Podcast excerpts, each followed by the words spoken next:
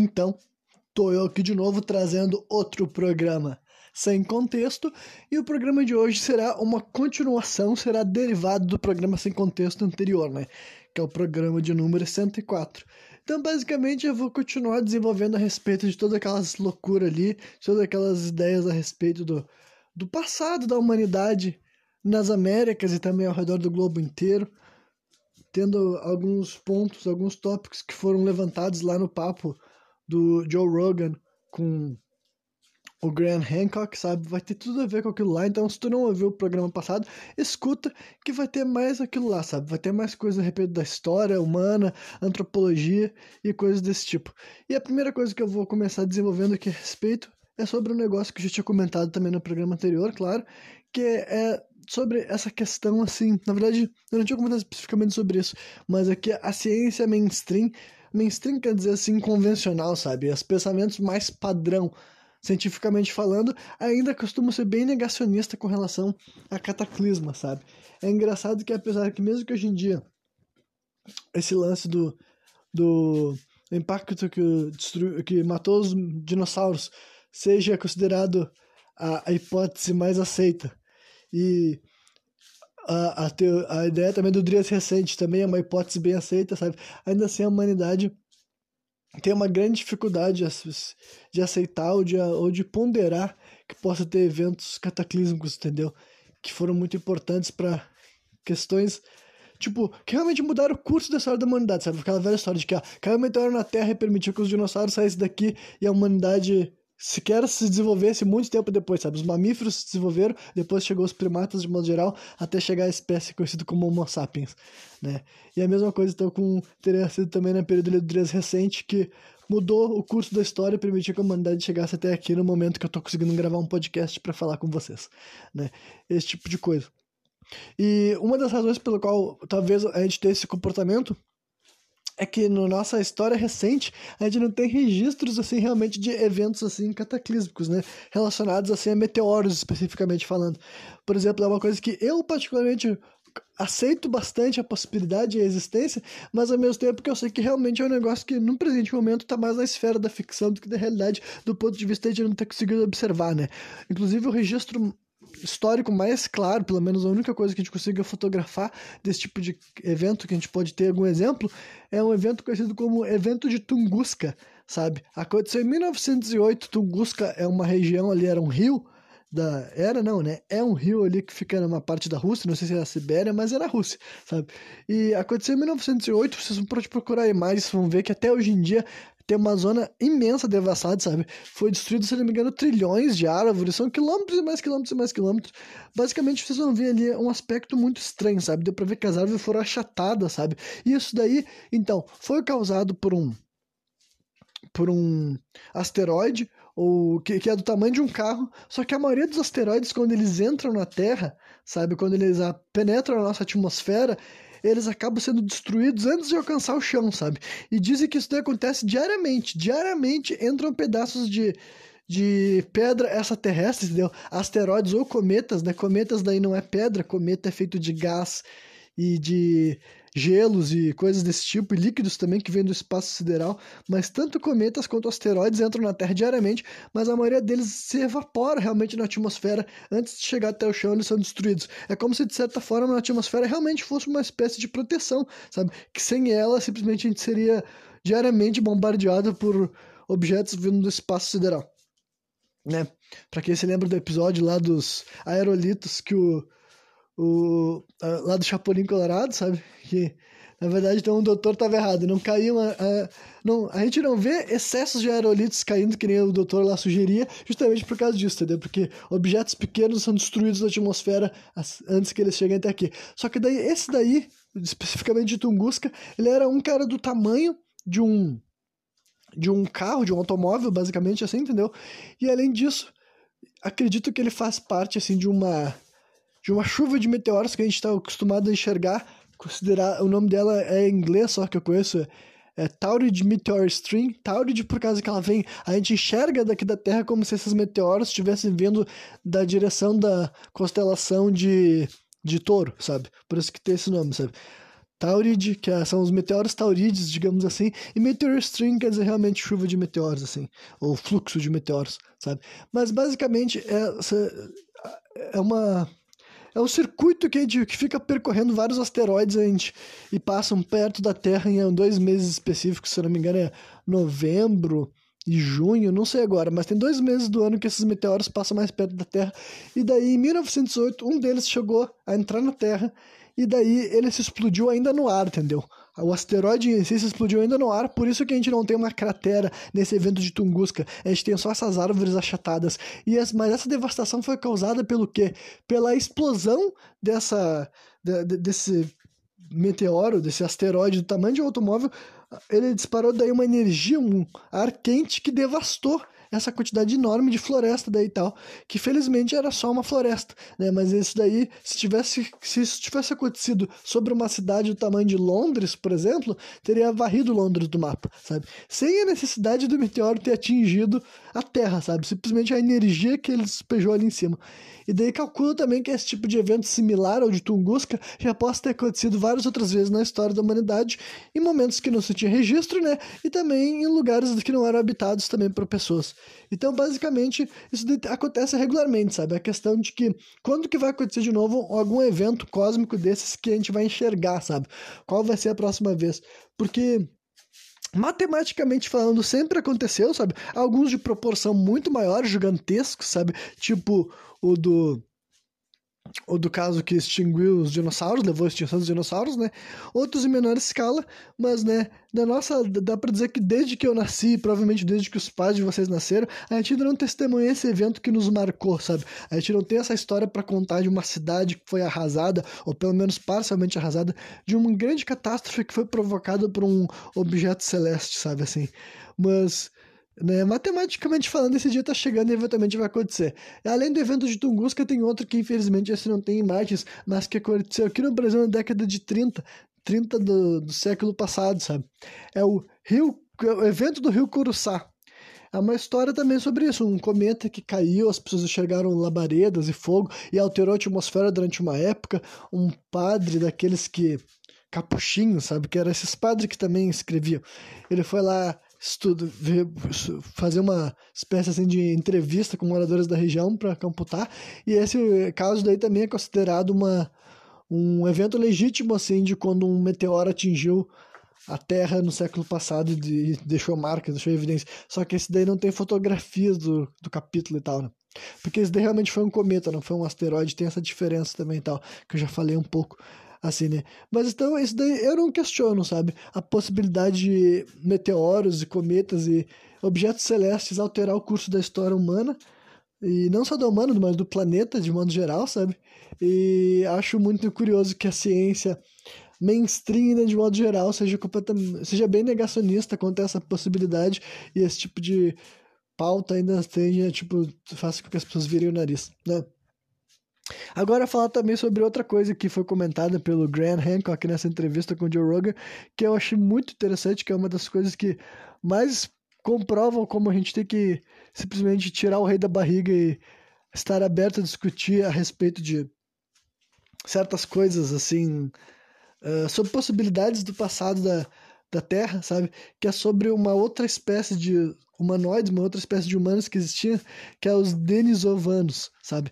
Em inglês, na verdade, é Denisovans. Se escreve D-E-N-I-S-O V-A-N-S, sabe? Eles são outra espécie de ser humano, tipo Neandertais, sabe? Tem esses Denisovans. Eles têm esse nome por causa que eles foram descobertos numa caverna que se chama Caverna de Denisova, lá na Sibéria. Então, tipo assim, essa foi uma espécie de ser humano que, para você ter uma ideia, ela foi descoberta lá nos anos 70, mas só foi ser catalogada lá pelos anos 90, que conseguiram falar: olha só, esses Denisovans não são Neandertais e não são seres humanos, e eles viveram aí na região da Sibéria num período que deve ter sido há 40, 50, 60 mil anos atrás, sabe?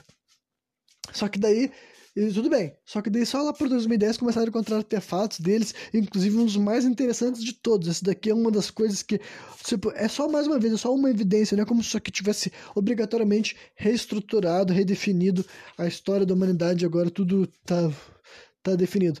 Não, não é isso não. Mas quer dizer que é uma evidência desse tipo de coisa que uma mudança de paradigma que pode estar em andamento, que você tem que pesquisar assim, só coloca assim, Denisovan Bracelet, ou bracelete mesmo, bracelete de Denisovan, que daí vocês vão ver que é um pedaço, é um fragmento de um bracelete feito por um, pessoas dessa, dessa espécie, sabe, dos Denisovianos aí e tal, ou Denisovans, sei lá, Denisovans né? Enfim, esse bracelete daí e tal. Daí, mais uma vez, sobre aqueles tipo de pessoas que são céticas, que falam assim, ai, Renan, como é que tu vai acreditar que esse bracelete é antigo? Porque dizem que esse bracelete daí tem gente que fala que ele tem 40 mil, ou 50 mil, ou 60 mil, ou 70 mil anos. As estimativas tão, variam, mas são todas bem altas, sabe? O que todo mundo entra em acordo que é uma, esse bracelete não foi feito no passado recente. Foi feito há milhares, há dezenas de milhares de anos atrás, sabe? Esse bracelete daí. Agora, cara, se isso daí é mentira, esses cientistas, porque esses artigos são tipo, esse tipo de informação já foi publicado em, na, nas revistas mainstream, sabe? De discussão científica, não é uma coisa, isso já não está mais na fase da especulação. É uma evidência e foi estudada, foi documentada por várias fontes diferentes esse tipo de informação. Então, tipo assim, cara, se é uma mentira, se é uma conspiração global para nos mentir que esse artefato daí foi feito há muitos anos atrás e na verdade foi feito, sabe, em 2010, sabe, na Indonésia, aí eu já não sei, né, mano? Não tem como eu saber, não vou descobrir aqui do meu quarto. Mas assumindo essa informação de que é um bracelete com dezenas de milhares de anos, a parte mais interessante dele é esse buraco que vocês estão vendo aí, se vocês estão vendo a imagem, esse tipo de perfuração daí, estudando realmente assim com, com, com técnicas de análise laboratorial, eles falaram que, olha só, isso aqui foi perfurado a uma velocidade muito grande, com um tipo de broca, uma tecnologia de furar que a gente não imagina que a raça humana seria capaz de ter, sabe, ah, no máximo, é, a espécie humana poderia fazer algo desse tipo, assim, uma engenharia desse tipo, há uns 6 mil anos atrás, da nossa compreensão tecnológica, sabe? Não era para ser possível alguém estar tá perfurando, fazer um buraco daquela, com aquela precisão, por causa que né, dá para dá pra identificar que para fazer aquele tipo de furo ali tinha que ter sido algo que gerava uma velocidade muito grande. Enfim, exigiria uma ferramenta para fazer esse tipo de perfuração ali, sabe? Então é o tipo de coisa que, mais uma vez aqui, ó, não tô falando assim, nossa, tecnologia do futuro, alienígenas do passado, sabe? E como é que é mesmo assim, no, aquela espécie dos reptilianos, entendeu? Não é essa, não é parada que eu tô falando. Mas agora é só essa, esse, é só a possibilidade através desse tipo de evidência. Pera aí, como é que a gente foi encontrando um objeto que tecnicamente não devia estar dentro da nossa compreensão histórica, sabe? É sobre essas noções que estão se acumulando, estão surgindo, sabe? Esse tipo de evidência tá, hum, tá bom. Talvez a gente tenha muita coisa a respeito do nosso passado, das espécies humanas que viveram aqui. Para vocês terem uma ideia, em 2021 agora foi encontrado uma, o que poderia ser uma nova espécie de ser humano, ou quem sabe também seja um ser humano denosoviano desses daí. Só que lá na China agora, em vez de estar tá na Sibéria, na Rússia, está na China, sabe? E esses denos, e, e, é um nome que o nome desse desse cara que foi encontrado na China, né? Esse fóssil, na verdade, se chama Homem de Long, Long, porque Long é dragão em chinês, parece, mas ainda estão estudando para ver se ele é um denosoviano, ou se ele é um Neandertal, ou se ele é um Homo sapiens. Mas enfim, encontraram daí um novo tipo de fóssil, um novo assentamento também com muitos anos de vida bem antigo. Os denosovianos até agora eles têm muito pouco material genético deles, sabe? Essa é outra coisa para esse lance de fóssil, para ter osso conservado, é um negócio extremamente difícil, extremamente complicado, sabe? Arqueólogos não trabalham, e paleontólogos também, eles não trabalham com grandes quantidades de evidência, sabe? Não é assim que funciona. Seja gente que estuda dinossauros ou seres humanos, é muito difícil tu encontrar ossos preservados, sabe? É, por isso que tem questões tipo assim, mumificação que facilita, né? Mas de modo geral, a maioria das pessoas que morreram não deixaram nenhum registro e não vai ter como encontrar de maneira nenhuma, sabe? Porque os ossos também se decompõem, né? Ainda mais depois de milhares de anos. Então, encontrar um fóssil de 40, 50, 60, 70 mil anos atrás é muito raro isso daí acontece quando o esqueleto está numa condição muito específica, num terreno muito específico, ele está enterrado numa, num lugar muito específico que impede ele de se decompor, entendeu? E daí fica mantido ali e tal. Geralmente, né, fossilizado ele tá no, ele virou uma rocha, na verdade, também, né? Por isso que acontece muito assim no caso dos esqueletos dos dinossauros. Mas, né, tanto os fósseis humanos quanto fósseis assim desse tipo de coisa, a gente realmente encontra pedaços, né? Não é como se fosse encontrar um fóssil completo, assim, totalmente preservado. De vez em quando é uma parte bem específica de osso, por isso que eles vão comparando, vão testando e vão falando, ah, esse aqui é da mesma espécie que esse daí, sabe? Mas enfim. Então, esses, essa nova espécie de ser humano, homem denosoviano, sabe? Isso daí é o tipo de formação que eu não teria nem como estar nos meus livros escolares lá de quando eu estava estudando ensino fundamental, sabe? Realmente é uma coisa bem moderna que agora está sendo mais descoberta, está sendo mais estabelecida e é bem aceita, sabe? E daí que tipo de tecnologia, que tipo de compreensão, que tipo de, sabe, de ferramenta, que tipo de... Será que esses denosovianos tiveram até civilizações? sabe? Eu acredito que tem muita coisa interessante para ser pesquisada, para ser descoberta, sabe? É esse tipo de coisa que eu acho uh, interessante, né? E vocês querem ver um outro exemplo de algo fantástico que até pouco tempo a gente, eu sequer tinha noção de que existia e talvez tu que está me ouvindo também não sabe que, que exista é a tal de máquina de anticítera, né? O que, que é essa máquina de anticítera? é o computador analógico e planetário mais antigo que se tem conhecimento. E sabe de quando que ele deve ter sido feito? No século I antes de Cristo, né? Procurem aí para ver essa imagem dessa máquina. Isso daí é um é uma máquina que foi encontrada, ela é feita de bronze, né? Por isso que eu estou chamando de máquina, ela é feita de bronze e movida com engrenagens, né? Ela foi encontrada dentro da água em 1901, se eu não me engano, só que na época que ela foi encontrada, ela não, tipo, não deram muita bola para ela e por causa do estado que ela estava, sequer tinham notado que ela se tratava de uma máquina. Muito tempo depois, com muitos avanços, com muita pesquisa, as pessoas, os pesquisadores foram notando o quanto esse negócio dele era fantástico, era fabuloso, era incrível e foram descobrindo para que que ele servia também né? É basicamente algumas das coisas que eles foram constatando. É a complexidade que ele tem, como eu falei, ele funciona com, com engrenagens. Dizem que a complexidade dele rivaliza com relógios do século XVIII, que muita gente durante muito tempo achava que ele era um relógio, mas ele não é. Ele provavelmente é um upgrade de outras ferramentas que tinha para essa questão de medir períodos assim astronômicos, porque o que essa máquina faz, e hoje em dia parece que eles já conseguiram reproduzir ela várias vezes em versões modernas, sabe? Eles conseguiram compreender a tecnologia, estudar ela, recriar ela de uma forma que descobriram com exatidão mesmo o que, que ele faz. E basicamente esse negócio daí, cara, ele calcula múltiplos e múltiplos ciclos astronômicos diferentes, sabe? Ele calcula anos lunares e anos solares, sabe? Eu sei que, por exemplo, assim, um ano solar é 19 anos da Terra, sabe? E o ano lunar eu não sei quanto que é.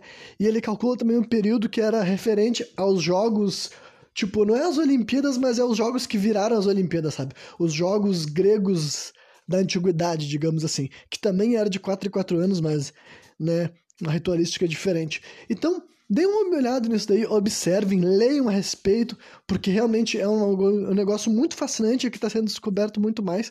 E pense que é o seguinte, cara, isso é um negócio que existia lá na Grécia, que a Grécia é um dos lugares que tem, recebeu mais atenção histórica. E ainda assim, esse tipo de coisa daí a maioria das pessoas nem sabe que existia, cara. Vai dizer que isso não é, uma que... não tá quebrando um paradigma gigantesco. Qual de vocês que tá me ouvindo aqui imaginava que antes de Cristo ter nascido, a humanidade já tinha criado um negócio desse tipo daí com tanta eficácia? E outra coisa que também que eles são obrigados a destacar é, é o seguinte, se eh, esse daí não tem erros esse aparelho, sabe? Examinando eles, tipo, ele tá em, ele tá ele foi tipo assim agredido pela água e no estado de conservação que ele tava, sabe? Mas agora sobre a composição dele, de como ele foi feito, essa máquina não tinha erros. Então isso daí implica obrigatoriamente que ela não é a única, entendeu? Eles faziam essa máquina, eles sabiam produzi-la, porque não tem como tu criar um bagulho desses por acaso, por acidente ou sem erros, sabe? Não tem indícios de que tá alguma coisa ali que não tá tá funcionando, não tem indícios de que tem parte extra de metal, que tem uma engrenagem que não tem fundamento, sabe? Quem montou essa máquina daí já estava montando ela numa versão que não era a primeira. Vocês conseguem entender? Então, cara, isso daí para mim é uma clara quebra de paradigma muito grande, sabe? Se a humanidade antes de Cristo já tinha uma tecnologia dessas, quem somos nós para dizer que não aconteceu várias outras coisas, não existiram muitos outros objetos, né? E daí também pode entrar aqueles paranoicos que dizem, ai, como que como é que nós vamos saber que essa máquina existe há tanto tempo, que não foi um negócio que alguém inventou e agora tá mentindo na internet? Olha, cara, de que nem eu falei, esse tipo de informação privilegiada não sou eu aqui do meu quarto que vou saber, sabe? Eu não tenho como chegar perto dessa máquina, eu não tenho como testar ela e descobrir a idade dela, entendeu? Eu tô simplesmente reproduzindo informações que são passadas em por canais sérios, né? Com gente que realmente diz que tá estudando essas paradas. Agora, se é uma mentira conspiração para me enganar, aí eu já não sei. Me desculpa, mas não sou eu que posso esclarecer para ti, né? Mas essa é uma questão que as pessoas se esquecem regularmente da história, sabe? A maioria dos artigos, dos artefatos históricos, não estão mais aqui pra gente ver, cara. Por várias e várias questões, sabe? Principalmente porque tinha muita batalha, muita guerra de poder, e geralmente o que, que tu faz quando tu assume o poder é destruir tudo que era do regime anterior, sabe? Tu destrói a religião deles, tu destrói a cultura deles, tu destrói a tecnologia deles, tu faz de tudo para as pessoas se esquecerem que existia alguém antes de ti, sabe? É isso um, o que basicamente a humanidade fazia nessas lutas de de poder, sabe? E a Grécia foi um lugar que trocou de poder e trocou de governante durante muito tempo, sabe? Várias e várias vezes a transição de poder rolava de figuras de dentro da própria Grécia, sabe? De pessoas que eram, representavam os povos helenos ou os povos romanos, eles assumiam o poder e tinham de convicções diferentes. Então, é muito provavelmente esse tipo de coisa foi destruída de propósito, sabe? Não deve ter desaparecido, tipo, a gente não deve conseguir encontrar mais dessas máquinas de anticítera por acaso, né? Mas agora, se essa daí tava dentro d'água, cara, o várias outras questões, sabe? Tipo assim, se tem partes da Grécia que já afundaram e a gente não tá ligado, ou, né, se todas essas coisas assim que são meio especulação, meio teoria conspiratória, talvez, mas ainda assim, cara, o, o ponto é que esse tipo de máquina está sendo estudada, está sendo descoberta. Para vocês terem uma ideia, parece que até que ano passado, ou foi 2018, se eu não me engano agora, reproduziram essa máquina de anticítera com Lego, sabe? Com Lego recriaram e o Lego também funciona. Faz direito a mesma função, sabe? Porque tem engrenagem feita de Lego também, né? Mas foi feito por um engenheiro mesmo, sabe? Que conseguiu recriar essa máquina. Então, Cara, é fascinante. E mostra várias outras coisas, né? Pra, pra vocês terem uma ideia, isso daí também calcula a órbita de cinco outros planetas do sistema solar. Basicamente, todos os sistemas, todos os planetas que os gregos já conheciam naquela época, sabe? Então, mais uma evidência de como eles eram muito ligados em astrologia e astronomia também, né? Astronomia porque eles sabiam do que eles estavam falando, mas astrologia por causa que essas esses eventos tinham simbolismo além do astronômico, eles também tinham uma simboli um simbolismo astrológico, sabe? Eles se importavam em saber essas coisas porque para eles tinha tudo a ver, né? Não é à toa que Roma rebatizou seus deuses com o nome dos, dos dos planetas, sabe? Até onde eu sei, o planeta, os planetas tinham esses nomes, que seria Marte, só que em grego, né? Eu tô falando a versão em português. Mas Marte, Plutão, Netuno, Júpiter, esses planetas que eram os que já eram conhecidos por por eles. Eu sei que alguns deles não sabiam, agora não sei quais dos planetas do sistema solar os, os, romanos conheciam. Mas foi quando teve essa mudança de poder, essa mudança de paradigma, que foi de Grécia para Roma, digamos assim, é que eles resolveram essa, vamos trocar, por exemplo, esse nome de Zeus para Júpiter, sabe? E por que que eles fizeram isso? Por causa que os, os planetas eram importantes, caralho. Os planetas, os astros em si eram importantes para eles, era equivalente a deuses, sabe? E por quê? Bom, por vários simbolismos que talvez eu não seja capaz de passar para vocês, sabe? Mas mais uma vez é para destacar o quanto a astrologia e astronomia sempre andaram de mãos dadas e simplesmente as pessoas se esqueceram disso e acham que astrologia é só o que o professor Natanael falava na rádio, né? Essa aqui eu vou mostrar a minha idade, como eu sou velho, né? E aí, outra coisa que também foi comentado no, nesse papo entre Joe Rogan e o Graham Hancock é os Olmecas, né? Que eu já fiz um programa também que eu mencionava sobre isso, mas eu vou falar mais uma vez um pouco sobre os Olmecas. Quem são os Olmecas? São o que a ciência hoje em dia considera a mãe das outros povos mesoamericanos, né?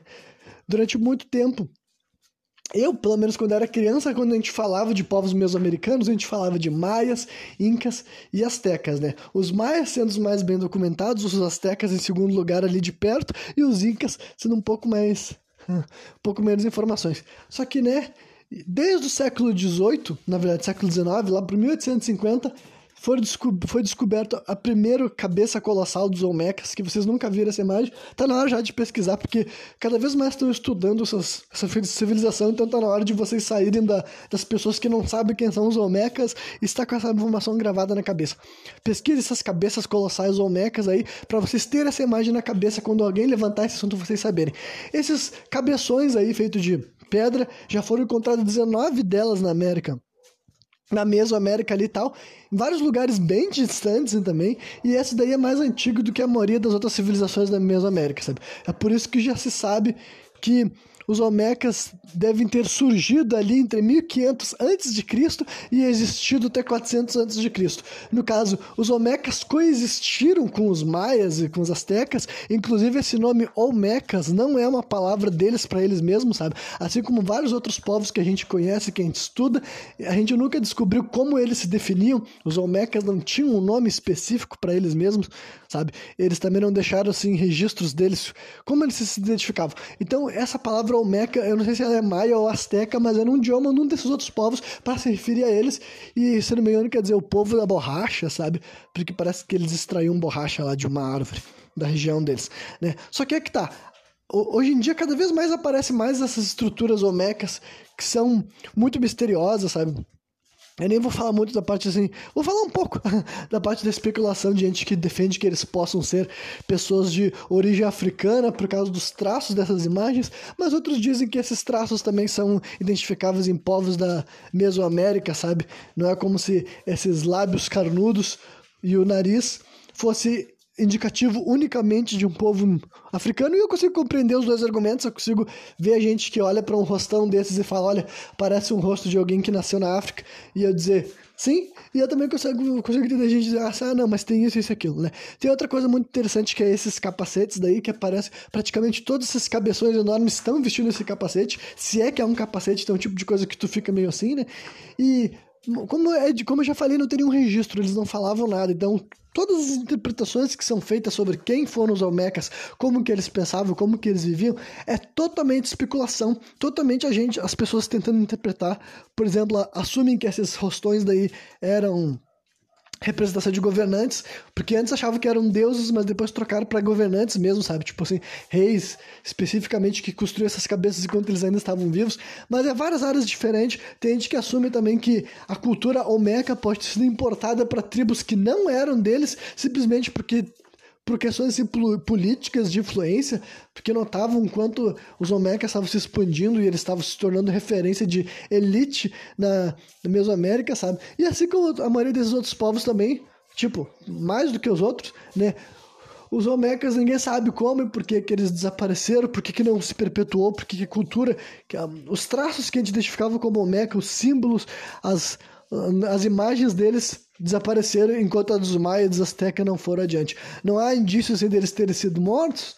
Enfim, né? Aqui também não estou querendo soar conspiratório, estou falando que não tem uma explicação muito sólida sobre o porquê, né? E eles desapareceram em 400, assume que eles desapareceram em 400 antes de Cristo. Isso é um bocado antes dos espanhóis ter chegado na América Latina, né? Que geralmente muitas das extinções, pelo menos o final dessas civilizações é colocado assim em função da do período de colonialismo, né, dos conquistadores espanhóis. Mas nesse caso, ainda não, né, não tem nada de... Uh, muito antes disso, muito antes de Jesus Cristo nascer, inclusive. Então, né, e outra coisa também que coloco é que várias das outras coisas que outras culturas da Mesoamérica assumiram, abraçaram e identificaram como deles, tiveram origem sim na cultura olmeca. Como, por exemplo, o, famoso calendário maia que a gente fala, sabe? O calendário maia provavelmente era um calendário olmeca que foi adaptado e sabe, assimilado pela cultura maia. O mesmo vale para várias das figuras deles, dos deuses, como por exemplo assim, os jaguares, sabe? Tem umas imagens que eles chamam de homem-jaguar. Eu confesso que eu, eu, eu, li explicações a respeito, tem gente que defende que em vez de ser um jaguar pode ser um sapo. Na minha cabeça parece mais um sapo, porque não tem dente. Pra quem não sabe, jaguar é um nome assim da onça pintada, sabe? Uh, é, é, o terceiro maior felino predador do mundo, né? Atrás do leão e do tigre. E assim como o leão e o tigre, todos esses grandes predadores sempre são, tipo assim, reverenciados pelas culturas que conhecem eles, né? Assim como vários lugares do mundo colocavam leões na frente das imagens deles e tudo mais, e de outros lugares do mundo colocavam tigres, os povos da Mesoamérica tinham essa mesma devoção pro jaguar, pra onça, que nem tem até hoje em dia, tipo, tribos ainda têm muito simbolismo muito grande pros os jaguares. Só que tem essas imagens chamadas de homem-jaguar que para mim realmente até parece assim um sapo, sabe? E tem gente que defende que pode ser sapo mesmo, por causa que várias questões de o que o sapo poderia significar, além de todo o lance de alucinógeno também, que vários sapos têm, eles soltam substâncias alucinógenas e as, várias dessas tribos da Mesoamérica tinham contato sim com esse tipo de animal, para fazer esse tipo de ritual, sabe? Então eu realmente não duvido que na verdade a gente chama de homem jaguar, mas era homem sapo. Mas isso é pra minha visão, né? E daí, além disso, também levanta outras daquelas perguntas, né? Que tipo assim, ah, como que essa civilização surgiu? E só porque agora eles estão falando que ela é a mais antiga, o que é que garante que assim como eles achavam que os maias os astecas eram ah, os mais antigos e agora apareceu os Olmecas mais antigos do que eles. Quem garante que não tem uma civilização mais antiga que os Olmecas que fica fazendo essa coisa cada vez indo mais para trás, sabe? Então, é desse tipo de coisa que é levantado. Esse essa tribo dos Olmecas, que hoje em dia está muito mais bem documentada, muito mais bem estabelecida, mas ainda assim muitas das coisas a respeito deles vão ficar na parte da especulação para sempre, sabe? Por não ter nenhum registro assim. Tipo, parece que tem até escrita deles, mas tem gente que defende que aquela escrita não é deles, é uma escrita mais moderna. Tem todo um debate assim, porque se essa escrita deles for real deles, eles se tornam a escrita mais antiga do, do continente mesoamericano, sabe? Ali por 900 a.C. Várias dessas coisas assim ainda está em discussão, né? Mas o que não está em discussão é o quanto que esses Olmecas eles foram, sim, importantes para a formação cultural, religiosa, sabe? Dessa região ali uh, como um todo. E tem também outra coisa que é legal das imagens assim que tu vê. Tem algumas, tem algumas imagens também que tem algum caráter assim, que eles podem interpretar tem, tem interpretado como representasse em questão de rituais, sabe? Rituais envolvendo sacrifício de outros seres humanos também. Esse é o tipo de coisa que os maias e os astecas a gente assume e aceita que eles tinham esses rituais também, sabe? Por questão de representações bem claras, né? Tem, se vocês pesquisarem sobre esse assunto, vocês vão ver que tem daquelas monumentos aos maias, aqueles bem bonitos, quer dizer, na minha opinião, bem bonitos, bem complexos, porque eles fazem um relevo muito doido assim e tal, mas tem umas imagens que tu consegue identificar facilmente que é como se tivesse alguém pressionando algo em direção ao peito de outra pessoa, dá pra te imaginar que é uma faca ou alguma espécie de arma ritualística assim e tal e outro ser humano atrás dele segurando os braços dele para trás, então realmente parece um caráter assim, ritualístico de, de uma matança, né? Existem as máscaras de pedra também, que na verdade também é coisas que eles vieram dos Olmecas. Os Olmecas faziam máscaras de pedra, para quem é fã do Bizarre Adventure, eu cresci sendo fã de Jojo's Bizarre Adventure, e até onde eu sei, eu sempre imaginava que essa máscara era um negócio que eles tinham tirado dos maias, mas na verdade os maias já tinham puxado isso de outra civilização mais antiga que eles. Então, a origem dessa história de existir uma máquina de... uma máquina, uma máscara de pedra, e será que alguém realmente fazia um ritual envolvendo uma máscara de pedra para matar outros seres humanos, respingar essa máscara com sangue?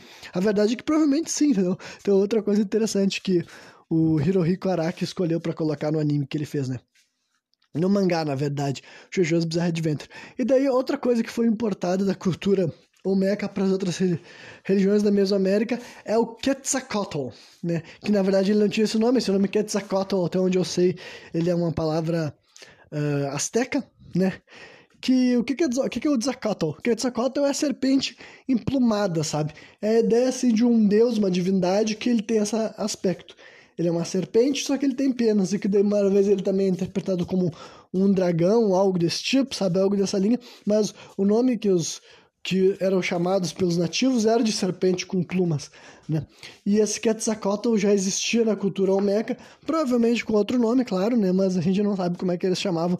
Só que essa daí é uma coisa interessante também sobre uh, o Quetzalcoatl, ele representa, ele é um deus civilizatório, sabe? Que é um negócio que era comum em vários povos também. Tipo assim, vários dos panteões tinham um ou mais deuses com a função de passar a, civiliza a civilidade para as pessoas mesmo, sabe? Um deus que ele estava ali para representar coisas mais pacíficas, sabe? E de integração. E não era o único, sabe? Os mais, os astecas, por exemplo, eles eram povos guerreiros, povos de sacrifício, povos combatentes, né? E eles também tinham os deuses da guerra deles que eles invocavam quando eles precisavam. Mas ainda assim, eles também tinham um deus civilizatório, né? Um exemplo também era no Egito. No Egito eles têm Osíris. Osíris, ele é essa figura, ele é o deus civilizatório de, da, do diálogo, da conversa, da integração, da sociedade se tornando mais sabe, compreensiva, mais civilizada, digamos assim, e o Quetzalcoatl tem para os povos mesoamericanos isso daí. Ele também é atribuído outras coisas, como a agricultura e tal, mas de modo geral, ele é uma divindade cultuada num sentido assim de paz, harmonia e não de combate, não de guerra, não de confronto. E daí, outra coisa que eu já tinha comentado, mas sempre vale a pena reiterar, é que, né, nas, em várias das, das imagens, várias não, em algumas das imagens dos Olmecs, tipo aquela que é considerada a imagem mais antiga da serpente emplumada que a gente já encontrou, que você tem que escrever assim, Dragon, Statue, Omek, algo desse tipo, que é aquela imagem que eu já fiz um programa que eu mencionei ela especificamente, sabe? Que é uma imagem que parece que tem um ser humano dentro de uma uma nave ou de. Eu tô fazendo a minha interpretação do século XXI, entendeu? Eu não sei como é que as pessoas de outras formas, de outras épocas viram. Mas parece que é uma pessoa dentro de uma nave, que pode não ser necessariamente uma nave física, mas sei lá, é uma uma nave com forma de dragão em torno dele, e na mão da pessoa que está dentro dessa nave, ou seja lá o que essa porcaria for, ele está segurando uma daquelas misteriosas sacolas de mão que ninguém sabe o fundamento delas, né? Vocês podem pesquisar pelo nome assim, handbag, né? Sacola de mão, e, ver, e vai ver que essa espécie de sacolinha era representada em imagens dos Olmecs, em imagem lá em Gobekli Tepe, que é o mais antigo dos sítios arqueológicos que a gente conhece, né? Então, mais de 10 mil anos atrás, as pessoas estavam dizendo essas sacolinhas aí, mais de 10 mil anos atrás, né? E na Suméria também tinha os povos assírios, enfim, até na Índia, se não me engano, tem algumas imagens que mostram esse tipo de sacolinha, ou seja lá o que for, pode não ser necessariamente uma sacola, mas o que, que é essa merda daí que várias pessoas do mundo inteiro desenhavam, pessoas de, com distância de tempo de vida, tipo assim, viveram milhares de anos de distância uma da outra, e ainda por cima também viveram milhares de quilômetros de distância uma da outra, né? Então é uma coisa muito difícil de entender. E daí, mas uh, as pessoas tentam entender. E uma das formas de falar sobre isso, o, o Graham Hancock, nesse papo que ele teve com o Joe Rogan, ele comentou a respeito de um cara que ele disse que já encontrou algumas vezes que ele discorda, na maior parte do tempo ele discorda com esse cara, que o nome desse cara é Richard Dawkins que para quem não sabe foi o Richard Dawkins que cunhou a palavra meme, né? Vou dar uma pequena aula sobre essa questão assim da memética das ideias, mas Sabe essas. Hoje em dia eu sei que já mudou, digamos, a, a, o que, que essa palavra quer dizer especificamente. Se tu falar meme, especificamente as pessoas vão associar a uma imagem ou um vídeo, alguma coisinha curta e de comédia, entendeu? Que foi esse o sentido que a internet deu. Mas para vocês que não sabem, essa palavra não é moderna. Richard Dawkins cunhou ela nos anos 70, no livro dele, que agora eu esqueci o nome do livro, mas acho que é O Gênesis Egoísta, ou algo tipo assim. E esse Richard Dawkins era um escritor, pesquisador, não me lembro qual é a área que ele era especialista, mas ele era um cara assim que também dava opinião sobre várias questões, e ele falou sobre essa noção da memética das ideias. E o que é a memética das ideias? É que é basicamente sobre esses comportamentos que a gente adquire por cópia, sabe? Aquela coisa que tu vê alguém fazendo, culturalmente falando, alguma prática, algum pensamento, alguma ideia, alguma doutrina, algum comportamento, seja lá o que for, e as pessoas começam a reproduzir, e daí isso se torna um meme, entendeu? Que basicamente, depois hoje em dia, a gente, a gente desvirtuou essa ideia por completo. Mas o que, que essa memética das ideias tem a ver com o que o, o Graham Hancock estava falando? Era isso daí, que, que tipo, parece que a humanidade está copiando uma forma mais antiga de agir, entendeu? Porque nós estamos vendo gente que estão que muito distante, que elas não deveriam nunca ter se encontrado, e ao mesmo tempo parece que essas pessoas chegavam a conclusões muito similares. Quando a gente fala que, quando eu menciono e bato na tecla de que a astrologia é uma cultura mundial, a questão é que a astrologia é uma cultura mundial, sabe? A gente fica com esse papo de que, tipo assim, ah, quem inventou, quem fez primeiro. Cara, não faz diferença quem fez primeiro se, se considerar que pessoas de outro lugar do mundo também fizeram e por quais razões, entendeu?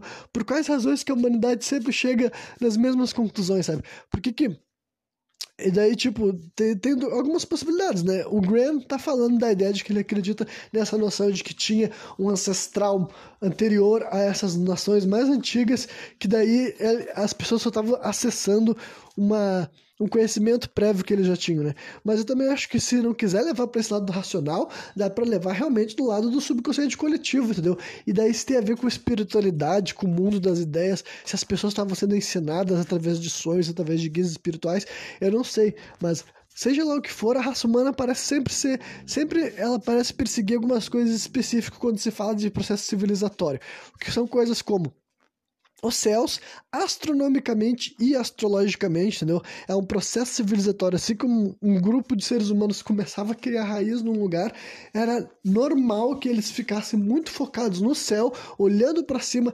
interpretando e atribuindo. No quais são os fundamentos por trás das noções que essas pessoas tinham, eu não sei como dizer especificamente, sabe? Mas acontecia. E além disso, também outras coisas que a gente vê que as pessoas são obcecadas é o que? A geometria né? Formações geométricas, símbolos específicos e alinhamento e com precisão, sabe? Esse tipo de coisa a gente também viu acontecer em vários lugares do mundo, do planeta Terra inteiro, né? as pessoas também eram obcecadas pela sua própria terra, pelo seu próprio planeta, pelo seu próprio mundo que tinha ali na volta. A vida após a morte também é um assunto que é recorrente em mitologias e religiões. Não tem uma civilização que não tenha interpretado, não tenha descrito, não tenha trabalhado e não tenha criado sua própria noção de viver baseado no que, que vai acontecer depois que as pessoas morrem, né? E daí, alguma, alguma razão por trás desse tipo de coisa ter semelhanças e não ser um bagulho desprovido de fundamento, sabe? Por que que, aquela coisa, por que que os nativos da América do Norte e os egípcios antigos tinham doutrinas muito similares, sabe? Da onde que vinham esses fundamentos? Tem algumas opções, entendeu? Ou é uma memética de ideias ancestral a nossa espécie praticamente como um todo que a gente desconhece, mas que nos une ainda assim, ou então realmente né, é esse subconsciente coletivo, sabe? Essa ideia de que os pensamentos, as ideias, as interpretações, elas não são necessariamente infinitas e sem uma ordem por trás. Simplesmente a gente recebe, capta as coisas que estão, né, além da nossa visão terrena, mas ainda assim nós podemos enxergá-las de uma forma ou que outra, não é verdade? E tem outro lugar, tem outro sítio arqueológico interessante que foi mencionado nessa conversa, que se chama Serpent Mound. Serpent, de serpente mesmo, e Mound eu não sei exatamente o que quer dizer, mas deve ser alguma coisa a ver assim com colina, talvez, por causa que esse, teve esse tal de Mound View, que eu já citei para vocês. Esse Serpent Mound é basicamente assim, uma formação que fizeram com terra, que faz a forma de uma serpente, e a cabeça dela tá alinhada especificamente com com uma constelação lá no momento assim que tá. Se tu chegar lá na época do verão, mesmo no solstício ou no equinócio, eu não sou muito especialista nessas palavras, eu uso elas com frequência, mas honestamente eu não sei muito bem. Acho que solstício é de inverno e equinócio é quando vai entrar no verão. Eu acho que é isso, mas eu não sei se também tem um para ele para entrar na primavera, entrar no outono. Mas eu sei que essas palavras têm a ver com isso, sabe? Com essa transição de, das quatro estações, né? Então esse Serpent Mound, eu sei que quando na época do verão especificamente ele se alinha com uma constelação lá, mais uma vez deixando bem claro que a astronomia era muito importante para esses povos nativo-americanos, né? Aí eu vou, eu vou sair um pouco assim da, da, da América do Norte e vou vir para a América do Sul, porque o Graham Hancock fala bastante especificamente da Amazônia. Ele comenta várias questões a respeito da Amazônia que eu acho que já havia mencionado alguma vez nesse em algum programa sem contexto que eu gravei antes, mas vamos repetir porque né, tem tudo a ver, são coisas assim referentes a esse tipo de assunto que pode esclarecer, esclarecer não, levantar várias perguntas, vários questionamentos a respeito dessa floresta gigantesca que tem, sei lá, acho que são em seis países da América Latina e uma grande parte dele está aqui no Brasil, né? Então, uh, o que, que tem? A primeira coisa que ele comenta é a ideia de que existia uma civilização né, muito grande na Amazônia. Quando eu digo civilização, realmente assim, era algo que, uma, um povo que podia ter deixado assim, verdadeiras cidades para trás e uma herança histórica muito grande. E a gente nunca conseguiu se encontrar com essa população ainda. Em primeiro lugar, tem uma coisa a respeito da floresta amazônica, que cerca de 5 mil quilômetros dela ainda não foi explorada. Tipo, literalmente sequer foi colocado os olhos naquela região e muito menos estudado o que tem nas profundezas dela, sabe? Literalmente escavando, descendo, sabe? Não só, tipo assim, ah, a gente não encontrou uma cidade na superfície, mas a gente nunca escavou. Então, a Amazônia é um lugar praticamente inexplorado, então a gente não sabe muito a respeito disso. E, por exemplo, os portugueses e espanhóis eles assumiam que os índios ali tinham se colocado na floresta amazônica. Aí quando eu quero dizer isso, eu quero dizer na floresta amazônica especificamente, sabe? Não no resto do Brasil. Mas eles tinham se feito tribos na floresta amazônica basicamente lá pelo ano de mil, entendeu? Mil depois de Cristo. No caso, eles estariam ali há mais ou menos uns 500 anos antes de ter chegado os portugueses e os espanhóis na, na floresta amazônica. Só que o primeiríssimo cara isso já era uma, uma, uma, algo que era assumido depois que os portugueses e espanhóis estavam mais acostumados com a América, sabe? Mas agora o primeiríssimo cara a cruzar o que hoje em dia a gente chama de Rio Amazonas, ele é o cara inclusive que batizou o Rio Amazonas na época com o nome dele, sabe? Porque ele foi o primeiríssimo cara a cruzar o que hoje em dia a gente chama de Rio Amazonas, sabe? De um ponto até outro ele atravessou toda essa, essa enorme, esse enorme rio que tem, né? E o nome desse cara era Francisco de Orellana, sabe?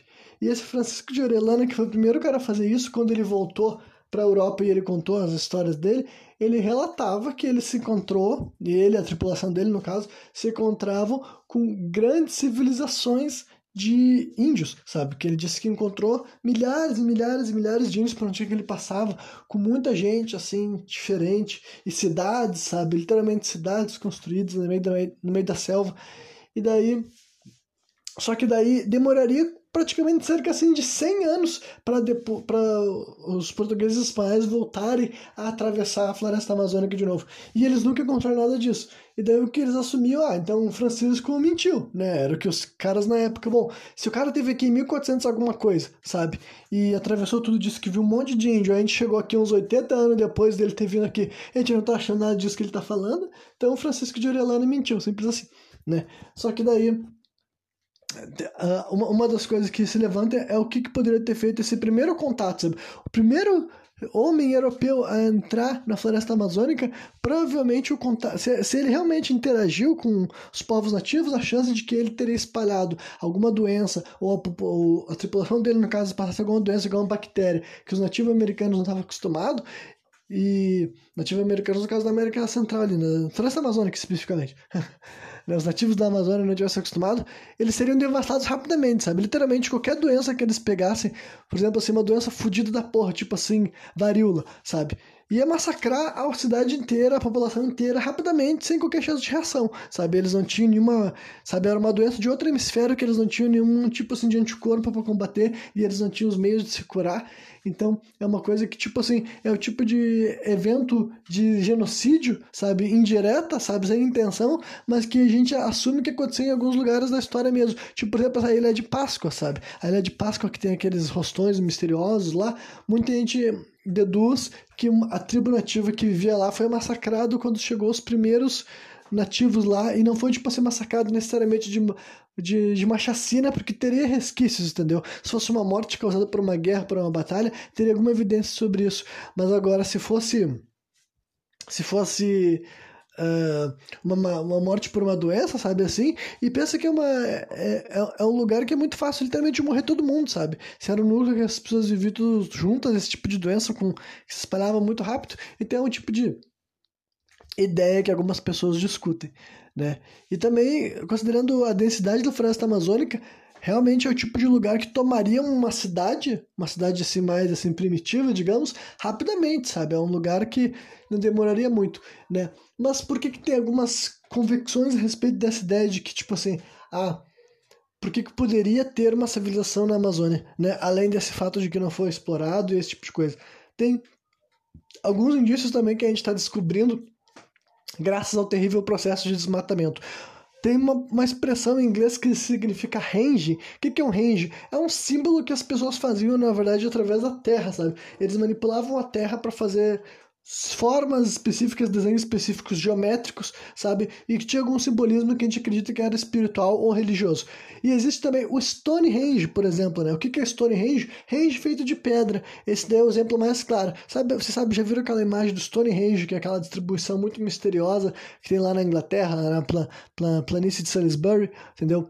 Essa esse, esse Stonehenge é isso aí, sabe? É um range, só que ele é feito de pedras. Então, aqui na floresta amazônica, não só na região do Brasil, mas no Peru e dos vários outros países que tem, só conforme as pessoas estão desmatando a floresta amazônica para fazer plantar soja ou então cultivar gado, essas porcaria que os governantes fazem, sabe? O que que a gente está descobrindo? Marcas, símbolos, ranges de grandes proporções. E quando eu falo grandes proporções, eu quero dizer grandes proporções mesmo, sabe? 30, 40, 50 metros. Procure essas imagens, coloque assim, símbolos sendo descobertos na Amazônia, eu coloco Amazônia Ranges mesmo. Range se escreve H-E-N-G-E. Vocês vão ver que estão sendo revelados vários símbolos, várias formações feitas na Terra ali, entendeu? Manipulações da Terra para fazer símbolos, para fazer formas geométricas. Quem é que fazia esse símbolo? Por quê? Qual o significado? Nós não sabemos.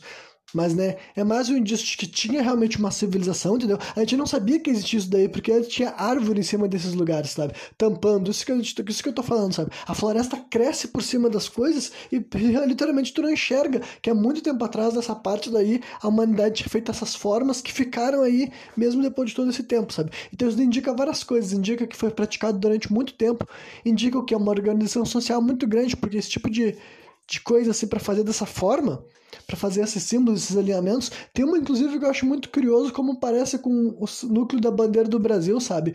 Tem uma forma dessas do range que parece muito com a, a bandeira do Brasil na parte que é a bola azul e aquele eu não vou nem saber como identificar, sabe? Mas aquela forma, o losango, talvez, amarelo que a bola azul fica inserida dentro, sabe? Parece que tem uma forma muito parecida com essa bandeira do Brasil num desses ranges, sabe? Mas então, o que, que é isso indica? Tem uma organização social, porque é um pessoal que tinha que fazer, e provavelmente era um negócio que é reiterado várias vezes para ter ficado marcado até agora, sabe? Para estar tá até aí, Uh, tipo, não dá pra saber qual foi a última vez que as pessoas fizeram esse desenho, daí eles trabalharam esse desenho, mas é um bagulho que eles devem ter feito ao longo dos séculos. E vários desses lugares tem, tipo, assim, vários desses lugares, não, vários desses ranges tem 20, 30, 40 metros, sabe? Tu só consegue enxergar eles com clareza se tu tá olhando de cima, sabe? Através de uma imagem aérea, como um helicóptero, por exemplo, ou um drone.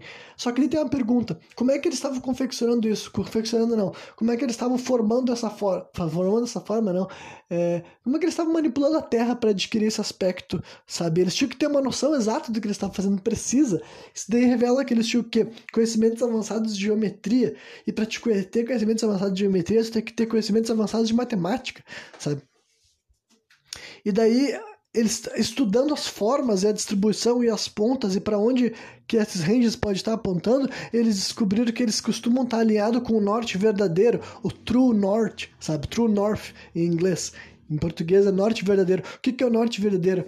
É o norte uh, magnético, sabe? É o norte que tu não é. Tu, tipo, tipo tu, tu sabe ele só, simplesmente através de uma forma, através da astronomia, entendeu? Porque outras coisas podem te iludir, podem te enganar, tu pode tentar se guiar por outras questões e tu acabar não acertando o norte verdadeiro, digamos assim, que é o norte sempre não importa da circunstância, sabe? Só que agora, o norte magnético, sabe, é o norte verdadeiro que tem a ver com a astronomia. Tu sabendo se guiar através das formas que estão para fora do planeta Terra, tu consegue sempre se guiar de forma precisa, sabe? Tu nunca vai cometer erros por causa que, né, essas coisas não mudam, né? Sempre que tu olhar para o céu e tu saber o que, que tu tá enxergando lá em cima, vai estar tá sempre lá no mesmo lugar. O que, vai, o que pode mudar é tu aqui embaixo, dependendo de onde que tu tá no teu hemisfério, né? No nosso planeta. Só que daí, então, quer dizer que eles sabiam o norte verdadeiro, entendeu? Entendeu? E eles alinhavam as coisas, eles conheciam todas essas coisas e eles faziam essas práticas. Então tudo isso daí era um indício de que de uma civilização, porque tu não pode ter essas coisas sem ter tempo, sabe? Tu não tem como tu aprender geometria avançada na tua vida se tu não tá vindo através já de um estudo, de um ensinamento, sabe, de uma doutrina, tu não tá descobrindo essas coisas nesse teu lifetime de agora, sabe? Tu já tá vindo de alguma forma de um estudo mais aprofundado, tá aprendendo com gente que já tem um conhecimento, sabe? Existem indícios claros de uma civilização para tu conseguir fazer esse tipo de coisa. O, o problema é que a gente ainda não encontrou a prova aquela cabalística mesmo, tipo assim, uma cidade de fato, sabe? Tipo uma cidade que tem, tem dos Aztecas, dos Maias, a gente não encontrou algo desse tipo lá na Amazônia, mas também a gente não explorou 5 quilômetros de floresta amazônica ainda, 5 mil quilômetros, não é 5 não é cinco quilômetros, 5 mil quilômetros de floresta amazônica, mais ou menos, né? E ainda não estudamos nada da, da, Terra. Falando especificamente da Terra, outra coisa curiosa a respeito da formação da Amazônia é a famosa Terra Preta, sabe? É curioso que o, o Hancock, falando dela lá no programa do Joe Rogan, ele falava assim, Terra Preta. Aquele bem. A, a pronúncia bem típica assim de gringo, né?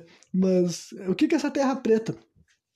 Quem mora aqui no Brasil sabe, tu consegue imaginar. Se eu falar pra vocês terra preta, você já imagina uma terra preta. Só que, tipo, tem uma terra preta especificamente lá na Amazônia, sabe? Que acredito que ela foi cultivada, que ela foi criada, que ela foi manipulada, sabe? Que nativos, pessoas daquela região manipularam. Isso deu um negócio assim real, estudado pela ciência, que a ciência ainda não entende muito bem, mas que é, é notório que as coisas que são plantadas na terra preta crescem muito mais e que tu pode inclusive misturar essa terra preta com um chão que não é de terra preta e ele vai terra, prete, terra pretificar o resto daquela terra, sabe? Então é realmente uma tecnologia amazônica, sabe? É algo que foi criado e com tipo ser manipulado, sabe? Os seres humanos daquela região entenderam, compreenderam, conseguiram criar uma mistura ali de micróbios e várias coisas ali que fazem é uma espécie de extremo fertilizante natural. Se vocês pesquisarem a respeito disso, vocês vão ver imagens comparando, sabe, plantações feitas em terra normal e feitas nessa terra preta, né? Na, tem vários artigos em inglês que eles escrevem assim, Amazonian Black Earth ou Dark Earth, sabe, que quer dizer terra preta, terra escura. Então, outra coisa muito curiosa, né? E daí também nesse programa que, eu já tinha, que, que o Grant falava aquela coisa que eu já tinha comentado aqui a respeito, que ter cada vez mais essas informações todas a respeito da, dessa natureza misteriosa da Amazônia está mostrando que talvez não seja natureza, sabe? Talvez esteja assim, realmente assim um cultivo, sabe? Cada vez mais tem gente defendendo a ideia de que a Amazônia não se tornou o que ela se tornou por um acaso, sabe? Ela sempre foi esse exemplo. Eu cresci pelo menos ouvindo que a Amazônia é uma floresta sem igual, sabe? E ela é uma floresta sem igual no sentido de ser uma selva, sabe? A selva amazônica, a floresta amazônica, a, a abundância que tem realmente é incomparável. Se vocês verem números, sabe? A quantidade de espécies que tem, aqueles dados que dizem que parece que tem mais espécies de plantas dentro da Amazônia do que fora em todos os outros lugares.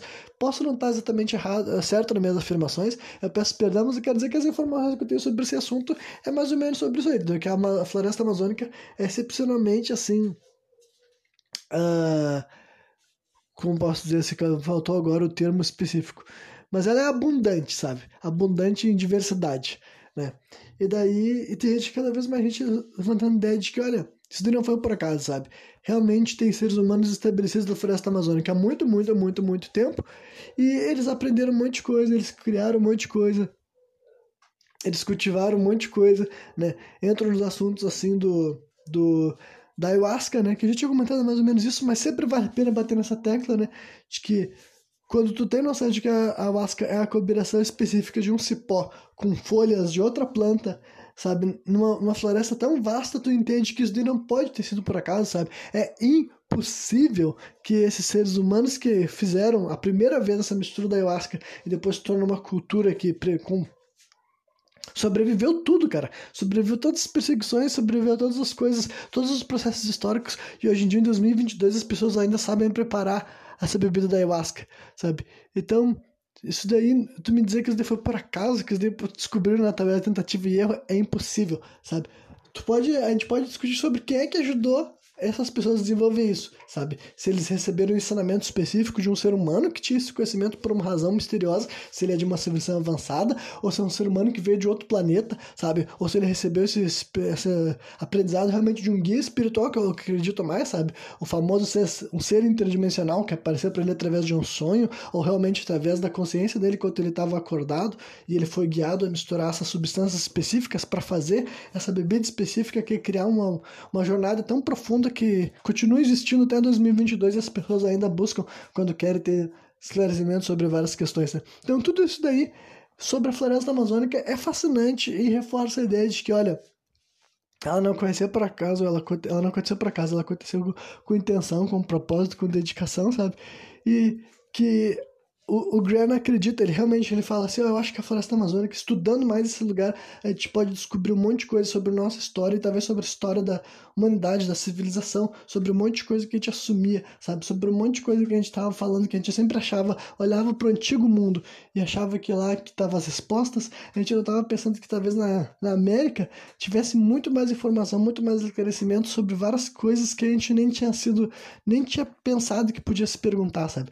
Então, realmente, eu acho que a floresta amazônica tem muita coisa para nos mostrar, sabe? Muita coisa para a gente descobrir. Espero que espero realmente que a gente descubra essas coisas não através de desmatamento, sabe? Eu espero que antes tarde do que nunca a humanidade pare de desmatar e a gente faça um estudo mais assim aprofundado, sabe? Pode ser trabalhoso e tal, mas algum dia nós vamos ter tecnologia e só tem dedicação, né? Eu particularmente eu sou muito mais interessado em descobrir coisas a respeito do nosso próprio planeta, sabe? Eu acho que tem vários lugares que a gente tem que estudar, a floresta amazônica sendo uma delas, o floresta, a floresta, o deserto do Saara, que um dia eu vou falar mais especificamente sobre o deserto, se não vou entrar nesse assunto nesse momento, mas há um tempo atrás eu fiz um estudo sobre essa questão, mas o deserto do Saara é outro lugar que tem pouquíssimos estudos e que no passado ele já não foi, ele não era um deserto, então eu acho que pode ter coisas incríveis lá, realmente incríveis, mas não fizeram estudos aprofundados lá naquela região, sabe? E deixa eu ver se tem mais algum lugar. A Antártida também, né? Com certeza é um lugar que eu gostaria de saber se algum momento da história da humanidade, né, estudando realmente, se aprofundando, chegando lá, indo a fundo na Antártida, a gente descobre que se tem alguma coisa que aconteceu lá que a gente não tenha percebido, né? Isso também para falar as profundezas do oceano, sabe? Isso daí é outra coisa super interessante que a gente não tem como descobrir mais a respeito do nosso núcleo, tipo assim, o núcleo que seria acessível, no caso, né? não o núcleo terrestre que a gente não tem como chegar até lá, porque fica no centro de tudo, né? Mas agora a gente não consegue se aprofundar muito nas profundezas ainda, a nossa tecnologia não permite, mas eu acho que tem várias coisas dentro do nosso próprio planeta, sabe? Toda essa questão de lugares que agora estão embaixo d'água e que antigamente não estavam embaixo d'água, sabe? E vice-versa, lugares que hoje em dia tem vida antigamente não tinham. Eu acho que tem uma série de lugares no mundo ainda, sabe? Antes de se ficar fascinado pelo o que está fora do planeta Terra, que eu também acho interessante, mas eu confesso que para mim tem um passado histórico nesse planeta aqui que eu gostaria de saber mais a respeito. Porque, sei lá, eu acho que essas questões assim, de história natural e antropologia são verdadeiramente fascinantes. E deixa eu ver aqui que eu posso falar para concluir esse programa. Porque eu sei que tinha. Ah, sim. Pelo lugar, só pra também. Só pra deixar claro que não é só aqui no Brasil que esse tipo de merda é feita, né? Vários dos.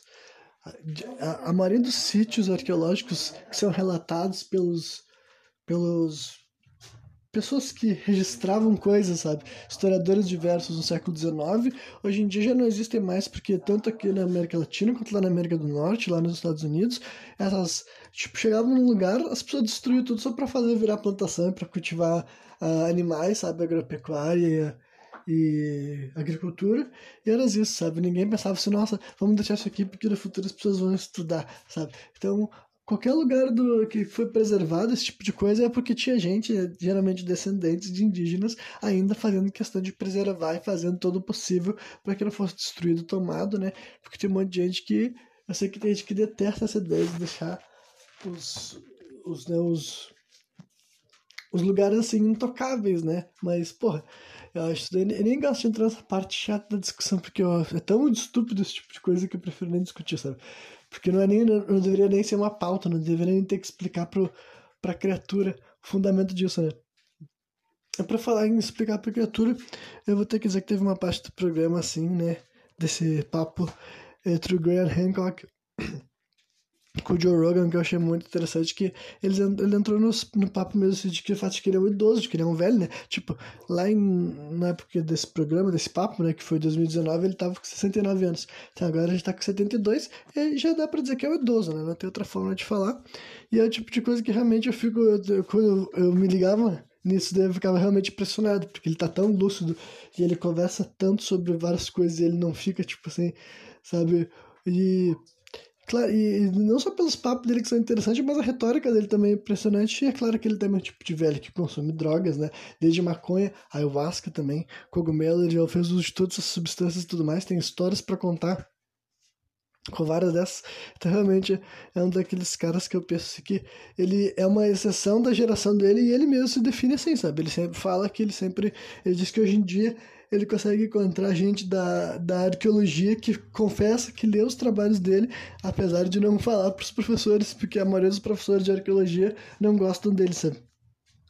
Catalogam ele como pseudocientista os caralho. Mas né, ele, ele, dá pra ver que ele não se enxerga assim, ele fala, eu não sei como é que levantar perguntas sobre as coisas que eu sempre elaboro, porque da onde que tá vindo o meu questionamento, a minha intriga e essa possibilidade que eu tô querendo debater. Que ele fala assim, a minhas ideias podem ser românticas, mas eu sempre estou buscando algo para sustentar, né? E várias dessas coisas daí que eu tô falando para vocês são coisas que ele vem falando, que nem o Joe Rogan falou, que desde os anos 90 ele tá falando sobre esses assuntos e várias dessas coisas que ele falava que naquela época não tinha quase nenhuma credibilidade, hoje em dia as coisas estão mudando, sabe? Hoje tem gente das comunidades científicas trazendo argumentos e trazendo debates, e várias dessas pessoas realmente acreditam nele, sabe? Tem gente que fala assim: olha, eu entrei pra história justamente para encontrar os erros da história, porque eu lia livros estilo do Graham Hancock, que falava sobre possíveis erros, sabe? De conversões que foram feitas. Até assim, questão assim do Egito. E aqui, ó, eu vou deixar bem claro aqui. Não tem nada a ver de falar que foram alienígenas que fizeram as pirâmides, não é essa parada, entendeu? Mas tem muita coisa a respeito ainda da arquitetura, da estrutura egípcia, que não foi bem estabelecida, sabe? Se vocês procurarem a tal de Câmara dos Reis, sabe? Que no topo dela, em cima da, da parte onde seria enterrado o, o faraó, tem várias e várias pedra, pedregulhos de granito, tipo assim, que entre cada um dos andares do teto, você tem que ver o topo, procure assim, Câmara dos, tipo, como é que eu falei? No Câmara dos Reis, sabe, do Egito. Vocês vão ver lá, vocês vão ver que tem toda uma estrutura explicando que cada um daqueles blocos pesa não sei quantas toneladas e para fazer qualquer tipo de transporte que fosse colocar aquilo lá no topão da, da própria pirâmide, sabe? Teria, ter, teria que ter no mínimo uma rampa que tivesse lá até o dia de hoje, porque não poderia ser uma rampa feita de areia, porque uma rampa de areia não suportaria carregar todas aquelas pedras que pesam toneladas acima, sabe? Então tem várias coisas a respeito de como que foi feito as estruturas egípcias, sabe? Tem gente que levanta a possibilidade de que as estruturas egípcias são ainda mais antigas do que as pessoas assumem que elas são, né? Tem uma ideia de que. E, e essas ideias têm fundamento, sabe? Tem gente que está estudando essas coisas, porque, tipo assim, foi que nem eu falei, cara. Muitas das coisas que as pessoas assumiram que funcionavam no Egito foi feito por algum cara que falou isso lá no século XIX ou XX, sabe? E daí depois um monte de gente visita de novo, estuda de novo e fica assim: peraí, eu acho que aqui tem um monte de coisa que o cara que estava aqui antes de mim não parou para pensar e não refletiu, né? E tem um ponto assim de. Agora não sei qual é o termo, sedimentação, sabe? Mas isso que tem indícios reais, concretos de que em algum ponto tinha água na base de alguma das pirâmides, eu não sei se é aquela pirâmide de Giza, que tem que vocês pesquisarem especificamente sobre isso, vai falar que tem indícios que em algum momento talvez a, a base dela tivesse com água, tivesse alagada, sabe? E daí teria que indicar que aquela essa base dela é mais antiga do que a parte de cima dela, então quer dizer que aquilo lá já estava ali, provavelmente antes dos egípcios ter construído, talvez, sabe? Então tem várias coisas a respeito da estrutura da arqueologia, até desses lugares que são muito bem estabelecidos, que nem eu comecei aqui no programa e falei da máquina de Anticítera, sabe? Tem um monte de coisas desses, desses lugares que a humanidade nunca saiu de perto, que a humanidade sempre ficou falando, que ainda ali que a gente não tem resposta, sabe? E é disso que eu tô falando, não é para falar de alienígenas do passado, de eh, ETs vindo aqui, sabe? Mas agora, simplesmente ter a humildade de falar, bom, tem coisas a respeito de civilizações do passado que a gente, com a formação limitada que a gente tem, a gente não tem como falar com certeza como aconteceu. Algumas coisas a gente tem como falar, outras coisas a gente pode especular e outras coisas a gente tem que deixar, tipo assim, cara, eu não sei, entendeu? Pensa aí, discute aí, busca mais evidência, sabe? Mas é isso aí. Deixa eu ver se tinha mais alguma outra coisinha assim, porque, na verdade, aqui, né, esse tipo de programa sempre vai me deixar com a ideia de que eu podia ter falado mais coisas, porque sempre tem mais o que falar, sabe? Não é como se eu tô puxando vários assuntos, alguns que eu tirei direto do papo do Graham com o Joe, mas alguns outros que eu tava, tô tirando de outras informações que eu tinha, sabe? De outros momentos que eu tava fazendo pesquisas referente a esse tipo de, de assunto. Mas eu acho que é isso aí, acho que eu se eu tentar forçar agora nesse momento vai ficar antinatural. Eu vou encerrar falando dessa questão assim cósmica da parada mesmo, sabe? Todo esse lance assim de astronomia e astrologia, as duas coisas nos faz a mesma nos leva a praticar a mesma coisa, que é olhar para o céu, sabe? E olhar para o céu quer dizer realmente observar, enxergar. E a gente vive a gente enxergando aquele fenômeno assim de poluição de luzes, sabe? De vida da cidade, assim, entendeu? Que a gente tem muita luz, muita lâmpada, muita iluminação artificial, a gente ainda é mais prejudicado na hora de conseguir olhar para o céu e enxergar as coisas. Mas, realmente, eu fico pensando se será que os planetas em si, sabe? Aqui, ó, é brisa minha, assim, brisa espiritual agora, assim, uh, entendeu? Já parou toda a parte mais assim, querer convencer através da racionalização. Agora que é uma brisa mais simbólica mesmo que eu quero compartilhar com vocês, sabe? Quando tu vê, quando tu tem essa noção de que os romanos rebatizaram os deuses do panteão grego para se, se identificar com os planetas, e quando tu entende como essas estruturas são grandes e os significados reais que o tamanho deles tem, sabe? Tipo assim, a diferença, tipo assim, Júpiter ser tão grande assim influencia realmente funções dele aqui no, no universo e, na verdade, tipo assim, no sistema solar, sabe? As coisas funcionam da maneira que funcionam por causa de cada um dos planetas que tem aqui apesar deles não terem vida que nem tem aqui no planeta Terra, eles têm uma função, eles têm um fundamento, e eu me pergunto se eles sendo tão grandes, tão assim, pro, pro, produzindo tanta energia, emanando tanta energia, eles realmente não sejam representações de deidades, sabe? Representações de deuses, sabe? Que a gente completamente perdeu a capacidade, quando digo a gente, digo eu também incluso, sabe? Eu não fico olhando para a lua e rezando para ela, eu não fico pensando em Netuno como algo que eu deveria cultivar, Júpiter, Saturno, Mercúrio. O planeta Terra eu já penso um pouco, sabe? Apesar de que eu não sei muito como eu posso fazer isso em prática, mas eu realmente acho que o planeta Terra em si deveria ser cultivado, cultivado como um deus, sabe? Na minha opinião. Nós deveríamos ter uma entidade chamada Terra, poderia ser uma mulher mesmo, de preferência, Gaia, sabe, a porra que for, mas acho que deveria ter essa noção de que o planeta Terra é um deus e nós temos a função de trabalhar em prol dele, não para destruir ele. Na minha opinião, isso deveria ser real e aceito, e as pessoas não deveriam virar a cara para isso e achar, tipo assim, ah, não, vamos cultivar outros deuses, mas cultivar o nosso próprio planeta como uma entidade é um pouco absurdo. Eu acho isso daí realmente. E eu sei que eu tô chegando meio papo, para quem tá, não tá conseguindo levar, acompanhar a minha caminhada, pode estar tá ficando meio papo assim de índio, não que eu considere isso uma ofensa, entendeu? Eu tô realmente reconhecendo hoje em dia, através do raciocínio, que eu tô conseguindo identificar algumas identificações dos povos nativos que diziam que o Sol era um deus, entendeu? Porque também tem a mesma lógica, sabe? A distância do Sol, a nossa atmosfera, todas essas coisas serem feitas da maneira que são, permitindo que a vida flua da maneira que é, talvez isso sejam representações para a gente enxergar esses essas formas cósmicas, sabe? Como algo além só de simplesmente uma grande bolona de terra que está lá, insignificante para nossa vida, insignificante para nossa existência, sabe? Que não faz a menor diferença para ti que exista ou que não exista Mercúrio, Vênus, sabe? Plutão, Netuno, Saturno, todas essas porcarias são indiferentes para ti e tu gastar qualquer segundo da tua vida pensando pensando nessas bolonas enormes que estão ali existindo ao mesmo tempo muito longe, mas nem tão longe assim, tipo, perto o suficiente para a gente poder observar, perto o suficiente para a gente ter consciência, para nossos antepassados terem consciência a respeito e vários deles atribuírem função para as estrelas também e todas essas coisas, sabe? Então, essa ideia de que realmente eu acredito que a gente está num momento da nossa história que a gente está perdendo a capacidade de olhar para essas formas cósmicas e enxergar nelas qualquer ligação nossa com elas, apesar de que em essência, em estrutura, aí falando até de uma forma assim química, física, realista da parada, nós somos tão nós somos compostos por elementos que são idênticos, sabe? A nossa formação atômica, tudo que está aqui do lado de dentro do planeta Terra, do lado de fora, a gente ainda faz parte das mesmas composições químicas. A única coisa que muda é a quantidade e a distribuição e tudo mais. Mas ainda assim, nós somos a mesma forma de vida, nós somos a mesma parte do universo. Eu acho que a gente chegou no ponto que a gente é tão consciente sobre isso que a gente deveria utilizar isso na, em forma prática, sabe? A gente está conseguindo observar a natureza assim como posso dizer assim, praticamente espiritual do universo, no meu ponto de vista. A gente está praticamente conseguindo olhar com nossos olhos aquilo que, tipo assim, Hoje deveria ser razão mais forte ainda para a gente enxergar isso como algo palpável, mas parece que antigamente, quando a humanidade não conseguia ter tantas provas de que os planetas estavam ali, eles tinham a maior capacidade de enxergar neles algo de importância, relevância, de utilidade e de que, né, a própria Lua e o próprio Sol eles eram muito mais reverenciados, muito mais respeitados pela humanidade desde sempre do que é hoje em dia, sabe?